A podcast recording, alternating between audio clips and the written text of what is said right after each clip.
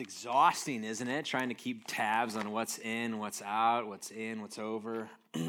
I uh, saw this week somebody, my wife forwarded this uh, thing to me. Did you know that for sale today on Nordstrom.com are wireless AirPod straps? Have you seen this? You can pay $60 for straps for your wireless. Yeah, some of you just getting this. We've already been here, folks. We got away from this, and they're inviting you back in for the low, low price of $60. Uh, it's exhausting to be ahead of the curve and you're never sure and then it like comes back and circles around and you're like oh i still own that they're in my closet somewhere i can't believe that that's back it's amazing um, have you have you ever been uh, in a situation where you've been guilt hyped into watching something or reading something? Because it feels like because you're you're trying to kind of stay with it and you're trying to you know be at least relevant seemingly relevant. You're you're like a 20 30 something's trying to stay like within the i don't know whatever. I felt like i had to watch the irishman this week on netflix uh, there were just too many people who had watched it. And right now, some of you are going, What's an Irishman? See? And I'm like, What? You haven't seen The Irishman yet? And right, see, I'm doing this to you right now. I'm guilt hyping you into this. I've got your evening covered now. Uh, and tomorrow's evening, and then the next night, that evening covered uh, as well.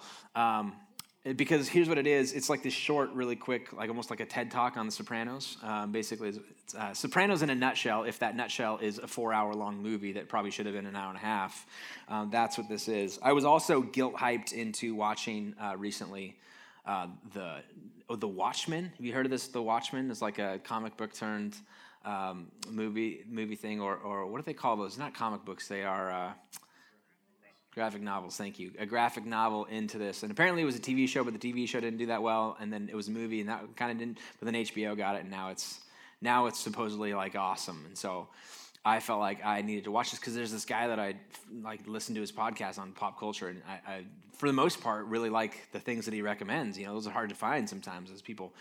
And he was like, best show I've ever seen, right? And uh, so I'm like, oh wow, if Knox likes it, I probably should watch this thing. And uh, so Kylie is not interested. She wisely chooses to go to bed, and she says, "Just let me know how it is tomorrow." So I watch an episode, and uh, she she goes, "How was it?" I'm like, "Whoa, this is something for sure, right?" And then, um, because I was like, "I don't know if I get this," and then. Uh, like the next week, I, she's like, same thing. You watch a show, I'm going to bed. You let me know how it is. So then the next day, I watch it. I'm like, falling asleep. I'm like, I, she's like, how is it? I'm like, I don't think I get it. I don't know. I'm 36 now. Maybe that's part of it. I'm not sure. Like, I don't understand it. I don't like it. And I think I should like it. And I'm falling asleep and I and I and I don't I don't understand any of this. And by the way, like I've never read the comic books because I'm not a nerd and I, I, don't remember the movie at all. And so I never saw any of that. I'm not coming at, at it with anything. And it feels like it feels like Lost 2.0, where there's just too many open ended things, and there's no closure for me, and I need a little bit of closure in my life. Anyways, I'm saving you from watching the show. But the idea being like, I, I living with this like sense of, I think I should like this, but I don't. What do you do when you're supposed to like something, but you don't really like this? Uh, and the question then becomes, do I like this, or do I like the idea of being somebody who likes this? If you're, if like we're honest with ourselves, do I actually like this? Or do I like the idea of being somebody who likes this? Um, do I really like this book? Or do I want the appearance of somebody who likes reading Pride and Prejudice, right? Or Wuthering Heights, or whatever book it is? Or do I really like cigars? Or do I like the idea of being somebody who likes cigars and the entire time I don't like it? Or whatever. I mean, I don't know what it is for you, but like there are things in life where we're like, I think I'm supposed to like this. I'm supposed to like the Seahawks who play tonight. Do I really like them? I really like them. I genuinely do. But I'm saying there's a lot of people like, yeah, football, right? And you're like, you don't really like them. It's okay. You don't have to like the things that we all like, but we like the idea of being somebody who likes the Seahawks or whatever it is. Um, this has been a series called On the Road, uh, and it's been looking at um, some of the writings of a guy uh, named uh, Augustine. Uh, he wrote a book called Confession. He wrote several books, but he lived in the fourth century, so 1600 years ago. He is a theologian, thinker, philosopher who, who writes uh, most notably Confessions, which is his kind of like expose, exposing his soul. Like, in, uh, if you think of a confession, like a meeting with somebody and being like, oh, so here's what I did, here's what I did. It's him doing that, but like writing it down in book, in book format and then like publishing it so that people would have it. It became, it's arguably the second most influential book in shaping Western spirituality. Uh, aside from New Testament scriptures, it would be this. Um, so it's, it's, had a huge influence, and it's a chance for us to kind of look at this. And he asks so many questions, and he, and he walks through his life and, and he, does so in such a way that it feels like it feels even though it's 1600 years ago like the world has changed so much but there's so much of the human psyche involved in this like it, it has some value for us i think in reading through this. And so we've been on the road with st augustine. We've been learning what it means to be on the road to have in summary, um, restlessness, a restless heart. This is his big synopsis: is restless hearts and misguided loves. I'm restless. I find he, goes. I've, I've, had all the success. I've I've moved. I've, I've I've had jobs that are influential. I moved to Milan. I worked for the emperor. I mean, I've gotten money. I've gotten influence, fame, all of the things that people want, and I'm still like, yeah, but there's something missing. And he's, and he's writing this and going, if you if you have ever lived your life long enough to be like, I, will you know, I'll be happy when I get this, move here, get this, marry her, whatever. And then you get that, and you think, oh, not here, but next. That's restlessness. And then misguided loves is this idea of I've taken things that are good and I've tried to make them ultimate, and then I, I like ruin them in the process. And he's like, my life has been this pattern. He's and he's re- recollecting for us this pattern of of restlessness and and and just ruining things based on you know putting too much weight on something and then watching it crumble and then and then we read this 1600 years later and be like, we kind of do this. Like that makes sense to us too. And so he has this thought on do I like this or do I like the idea of this? Especially when it comes to this education piece for him, right? He was very well educated. He, his mom and dad, his dad didn't care anything about him other than I want to raise up a son who I can point at and be like, that's my son. He's got all these accolades and you know he's famous and he's written all these books. He's like, my dad didn't want anything from me. There's no relationship there. He just wanted to have you know be responsible for having birthed me right that's the and and, and so it was constantly i didn't ask him for anything um, and, and, yet he came through with education my mom cared about it too she's like i don't care what you do just go to college go to college go to college you, you, we've seen this this is not unlike 1400 years later right um, and so he, he realized uh, along this education path do I really want to learn this, or do I want the credentials of having learned this? Do I really want to learn this? Or do I want numbers that, or letters that go after my name that says so and so is qualified for this? If you've ever talked to somebody who went into, you know, uh, like for an accounting degree because they thought that they wanted to do this, and then they're like, they, I hate Excel, I hate numbers, I hate, I hate this, I want to do something different, but I, I did this because I thought this was what I needed to do, this is what my dad did, or this is what I felt compelled to do, or when I was looking at job lists, this was, had the mo- most available jobs. I want to be hireable. The goal is to go to college because college makes me hireable. Not necessarily that I would actually learn anything that would be of importance to me and knowledge to me. So then he answers this question what do I want when I really want? And that's been the truth for this series like all kinds of what do I want when I want to be free? What do I want when I, I, I want to um, belong somewhere? And for this one is what do I want when I want to be in the know? I want to be in the know. I want to have this education. I want to be the, I want to be the guy in the clip, you know, who's starting these things. We have this like weird desire to be in front of things, to be in front, not to not to lag behind or get told what to do, but to like to have some sort of a, use the education process to be kind of smarter than the rest, to be above board, to be kind of first in this, and and um, to be above our peers in this way. And it's not just competitiveness, it's, it's, so it's like it goes beyond that. He would write this, my studies, this is Augustine Confessions, chapter 3. My studies, which were deemed respectable, had the objective of leading me to distinction as an advocate in the law courts, where one's reputation is high in proportion to one's success in deceiving people. This is how you get good. You convince people that you know what you're talking about, even when you don't. That's what the goal is for me. That's what the goal's been for you. You're like, I'm underqualified, but I got this degree that says I am, but I really don't feel comfortable in this. If somebody hires me, I don't know what I'll do, but I'll figure it out. Like, I'm smart enough to figure this thing out. But I graduated from this and I used education simply as a means to get to the place that I wanted to be. And he really didn't want an education per se. He wanted to be hireable, and it feels like a very, very modern problem. He does he designated, he comes up with his own Latin term for this. uh, curiositas. He says this is the type of learning in this direction. Here's the definition for you knowing solely for the sake of knowing, or knowing for the sake of being known as somebody who knows. He downplays, he says, it's not real knowledge, it's not, it's not true knowledge. You don't really know why you do this. You know what the answers are to the test so that you can pass the test. And a week from now, all you did was like memorize, you associated words with other words, and you don't really know that that's how, how this plays out. You just know that that's what the teacher wants from you, and so that's what you're going to do. That kind of knowledge is curiositas knowledge, kind of a baseline knowledge. Augustine, like us, knew people were wise beyond their years. Some people he knew never went to school, and yet they're the smartest people I know. You've got re- friends like that, relatives like that, parents like that. Like your dad or whatever is like the smartest guy you know, and he didn't go to college, and he's like, but he's just like he's just wicked smart and he's got all this whatever and, and there, he, he's like there's a difference though between street smarts and, and, and book smarts and we know that and he, he's like it goes beyond that though. There's like another level of this. He would recognize the big problem for augustine is that he re- realized that this bled over into what he believed religiously. So i know this works in the field of education and he's, and he's saying i realize i've carried some of this over into what i believe spiritually about things. This kind of ego of wanting to be first or wanting to know or not really knowing to know, but just to get by, also relates to how I think about spiritually and what I believe religiously. Early on in his professional career, he fell in with this religious sect uh, called Manichaeans, and, and basically they're the rationalists of the day. They were the smart group. It was, it was um, we, we've kind of evolved. We've, we've reached a new level of understanding. If you want to be like us, this is great. They were the, their books were the New York Times bestsellers. Um, they're the ones, their, their writings, if there was a Barnes & Noble that existed 1400 years ago, their books would be the ones that are like facing forward instead of facing like the, with the binding showing to you. They'd be like, you need to buy this one. This one's really good. These ones, like whatever. If you're looking for it, it's here. But these ones are, are worth reading. And by the way, when you read it, you're only going to understand about 50% of it. But there's going to be an expectation that you act like you understand about 100% of it. You ever read one of those books? Sure you have.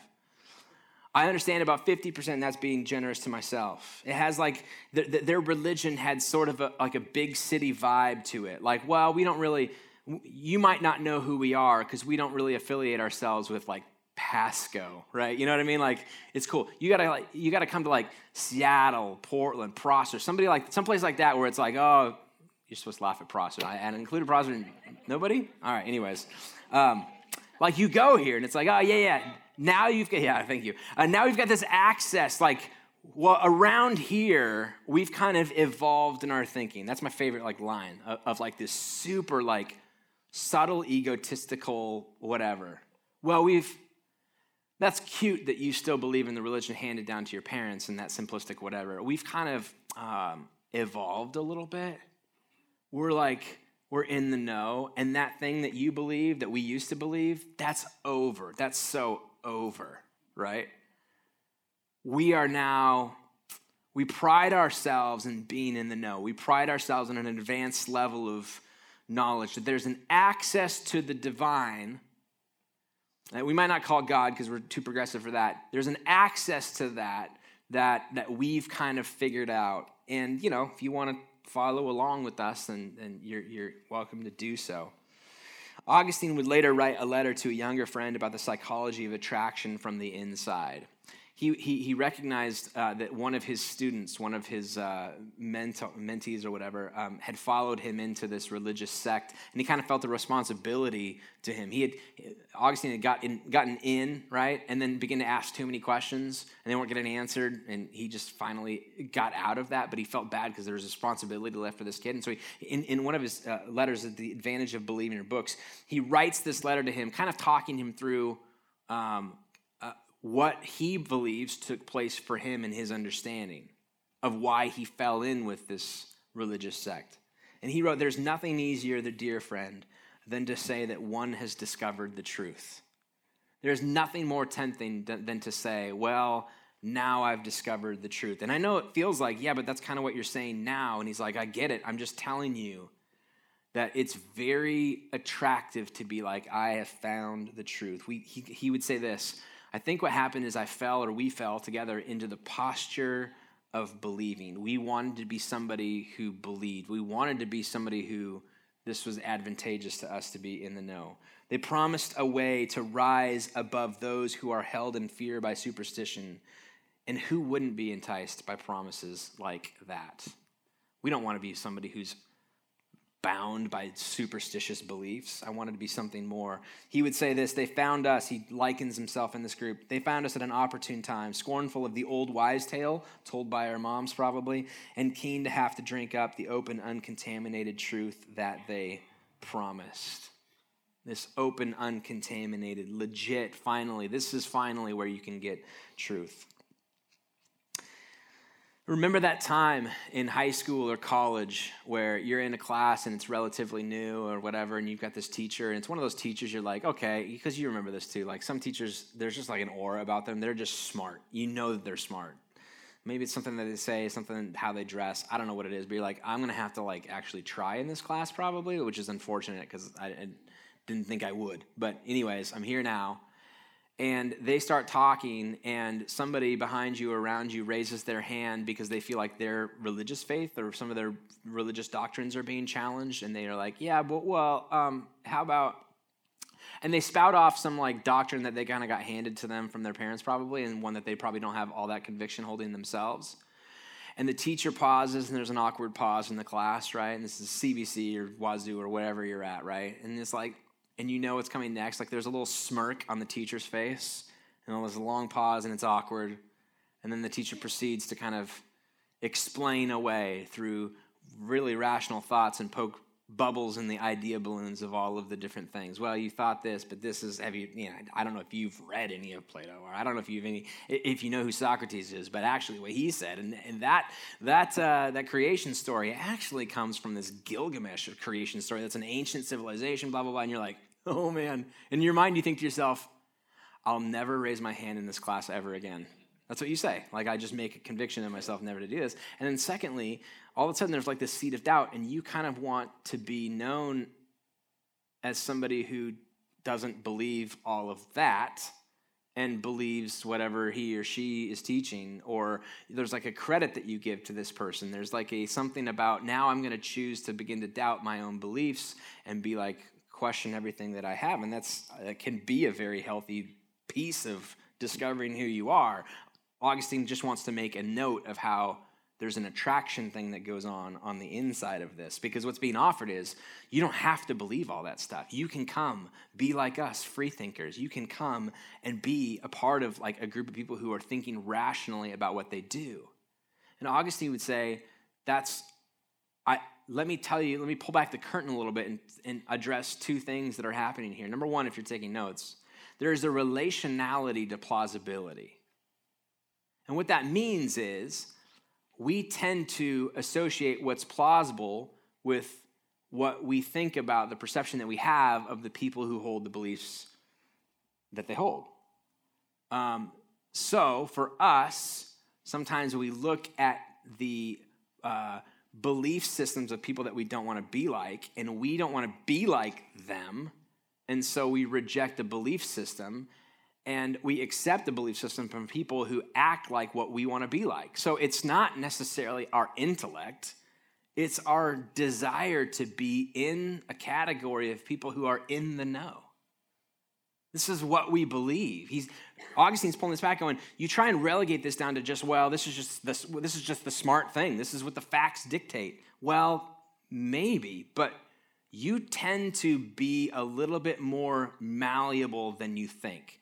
You think I'm doing this based solely on thinking, and Augustine would say you don't. In fact, none of us do all of our what we think is plausible and he would go on later at the very beginning of the series i mentioned his goal in this confessions and, and all of his writings, even when he was the bishop in a, a, city called Hippo and trying to teach his people these sermons, is to make Christianity plausible for somebody like you. And we've kind of taken on that mantle unofficially. When we meet, our, my goal in creating an environment like this and the way that I talk and do this is to try and convince you that Christianity is plausible for somebody like you living in 2019 with the family that you have, with the job that you have, with the kids that you have, with the future that you have, with the finances that you have. All of this, is it plausible for somebody like me? And he would say, listen, your level of plausibility is conditional so much and you don't recognize it. You think you're just smart enough, like it's all about intellect, but you don't understand how, how relational it is, how much it's affected by somebody. You believe that, you think it's because of your intellect, but because of him or because of her and their attractional level of perhaps you being included with them. We decide that something doesn't make sense when we no longer want to be associated with the people who believe it. Or a light goes on and we see something after we've spent some time hanging around people who believe it. The reality of life, at least Augustine's argument for it in terms of our belief systems, is that rationality turns out to be a lot more malleable than we would guess. And the second point he would say is to Augustine everybody believes somebody, everybody believes someone. It's not facts necessarily. What it is is the interpretation of facts by people who we say, well, we want to be like them. They seem smart. Everyone believes somebody. Trust is the oxygen of human society, and believing the testimony of others is the very heart of the scientific enterprise. Everything you believe is because a trust of somebody. Well, I trust these science textbooks when they say this. I trust this. I trust the pastor. I trust certain people who say it because, after all, they're credentialed, they're qualified. Look at what they've done. I trust him with what he says about the future of the market because he drives a Lexus. I mean, you know, what do you do?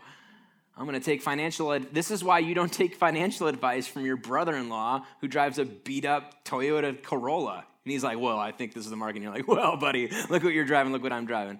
How about you take care of you first, right?" It's not based on the facts of his knowledge. You look at him and be like, "I just don't think I trust you. That's okay. That's, that's absolutely true. And Augustine would say, be careful because it bleeds over into your religion. A lot, oftentimes with religion, we, we, we would say, well, it's going to be a completely rational and different. He's like, it's not. Nothing in life is. Everybody believes somebody. The question is, who are you going to believe? And if you don't trust other people, then the option that culture kind of throws at us is you can believe the only person you can really truly trust is you. So the you inside of you. And Augustine would be quick to say, listen, you can't be your own level of enlightenment. You can't be the most trustworthy. Despite what Elsa might tell you in Frozen this weekend in the movies, like you should take an automatic distrust of you. You're biased towards you. You're limited by your own rational experiences. You cannot be your own enlightenment. He would write this in one of his messages to preach. You cannot be your own light. You simply can't. We are all in need of enlightenment. We are not the light. And the case that religion would make for that is that you can't be, at least the case, excuse me, that Christianity would present is that you cannot be your own light.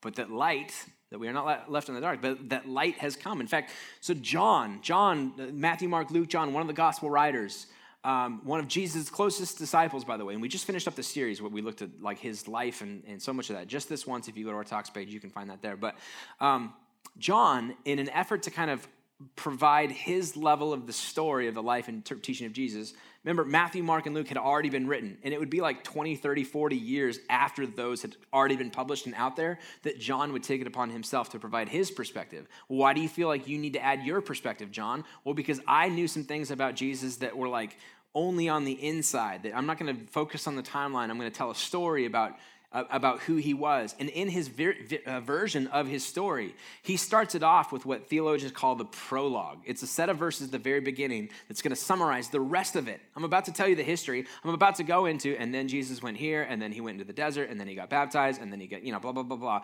All those things that happened. Before I do that, let me start off with this thing. In, in John chapter 1, verse 1 is this big, expansive, in the beginning was the word. He like, he like rips back through Genesis, takes the Genesis thing of in, in the beginning was the heaven, yeah, all that kind of stuff, and, he, and he, he takes this and he goes, in the beginning was the Logos, the Word.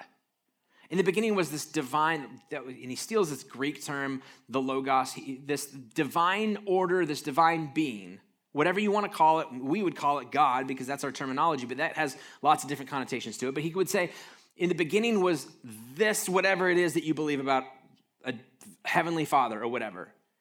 In the beginning was the Word. And what I'm about to tell you is that Word became flesh and dwelt among us.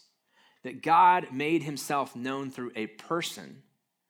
And we can now have clarity about what he wants from us and who he is and how he loves us based on the teachings of Jesus. So before I tell you what he did, you need to understand the significance of who Jesus was.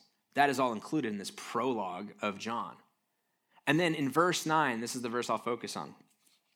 He would say this the true light that gives light to everyone was coming into the world. He was in the world, and though the world was made through him, the world did not recognize him. He came to that which was his own, but his own did not receive him. In other words, he's saying, listen, even, even when he came, there were people who, based on the way that he came, rejected him. And why would they reject him?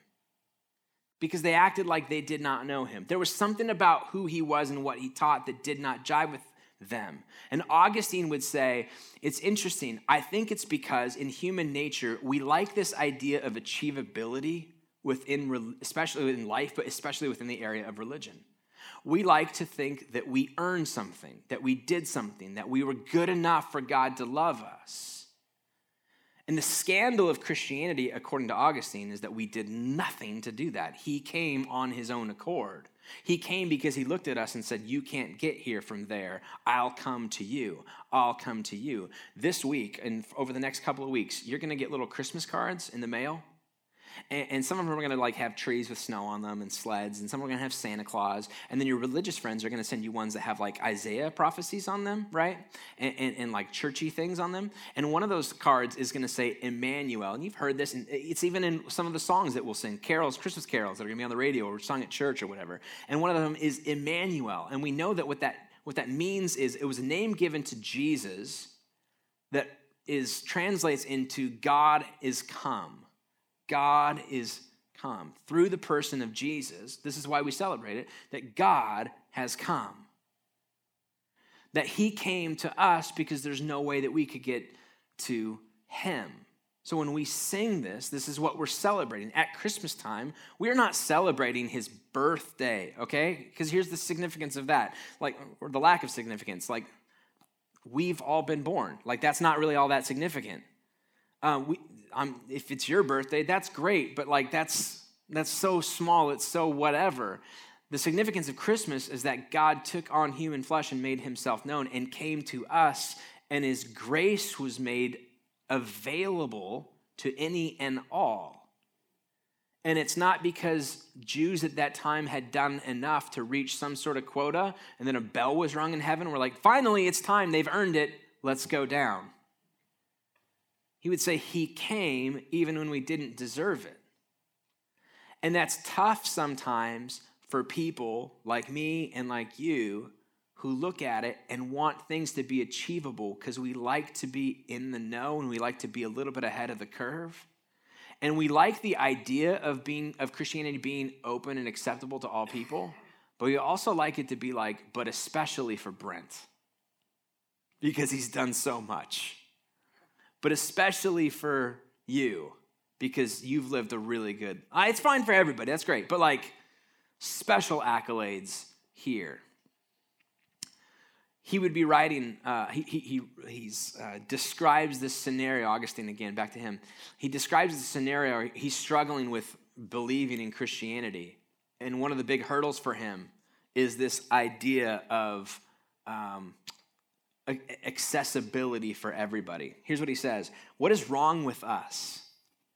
What is this that you've heard? Uneducated people are rising up and capturing heaven. Is it because they're ahead of us that we are ashamed to follow? Him and his intellectual friend are sitting there going, What is it about it? There are people who are uneducated.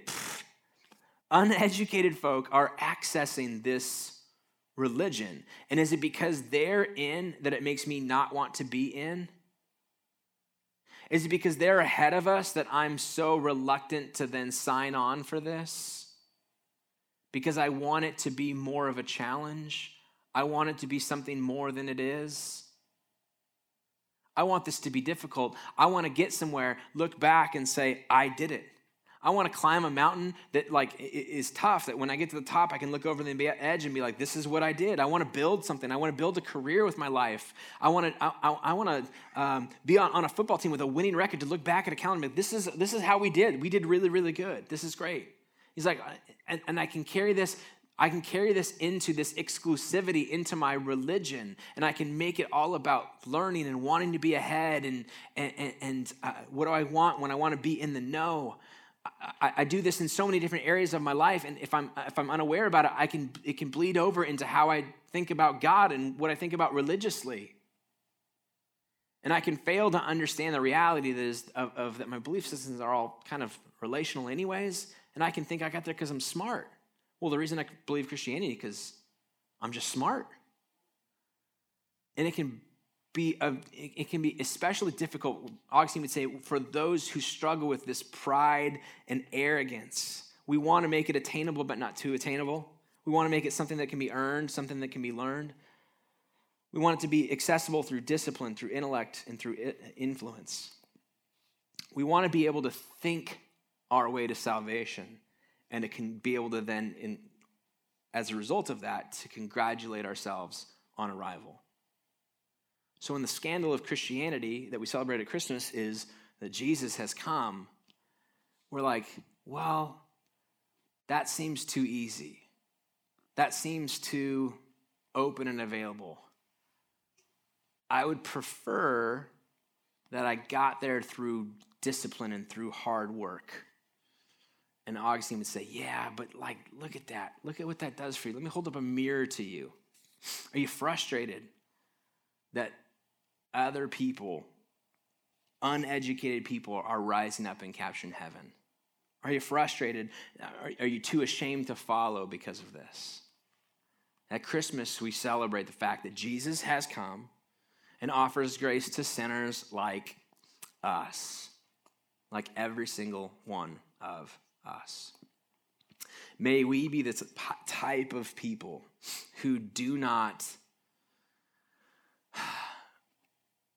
who, who are not concerned about being in the know when it comes to our faith and our religious principles and what we believe about God. May we realize how shallow that is in every arena for sure, but in this area specifically, because we can make God something to be achieved and something that we can earn and work at. And Augustine would say Jesus' grace is nothing like that. It is open invitation to any and all. Let's pray. Father, our prayer is that you would allow some of this to be able to sink into our hearts and into our minds because uh, uh, we like to think that uh, we've done things like kind of built it ourselves, pull ourselves by up, our, uh, up by our bootstraps. We, we, we, uh, we like achieving. We like um, feeling our, our, sense of worth oftentimes comes by what we do and what we've done and what we think. And in this area of beliefs, um, we know that we give ourselves more credit than we're probably due.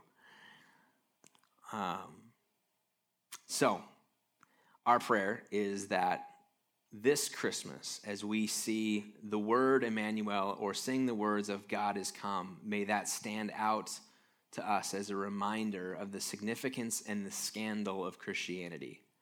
That is, that we could not get there from where we're at. You had to come get us. May we celebrate that this Christmas. Give us the wisdom to know what that looks like in our life, the courage to act on it. Your name. Amen.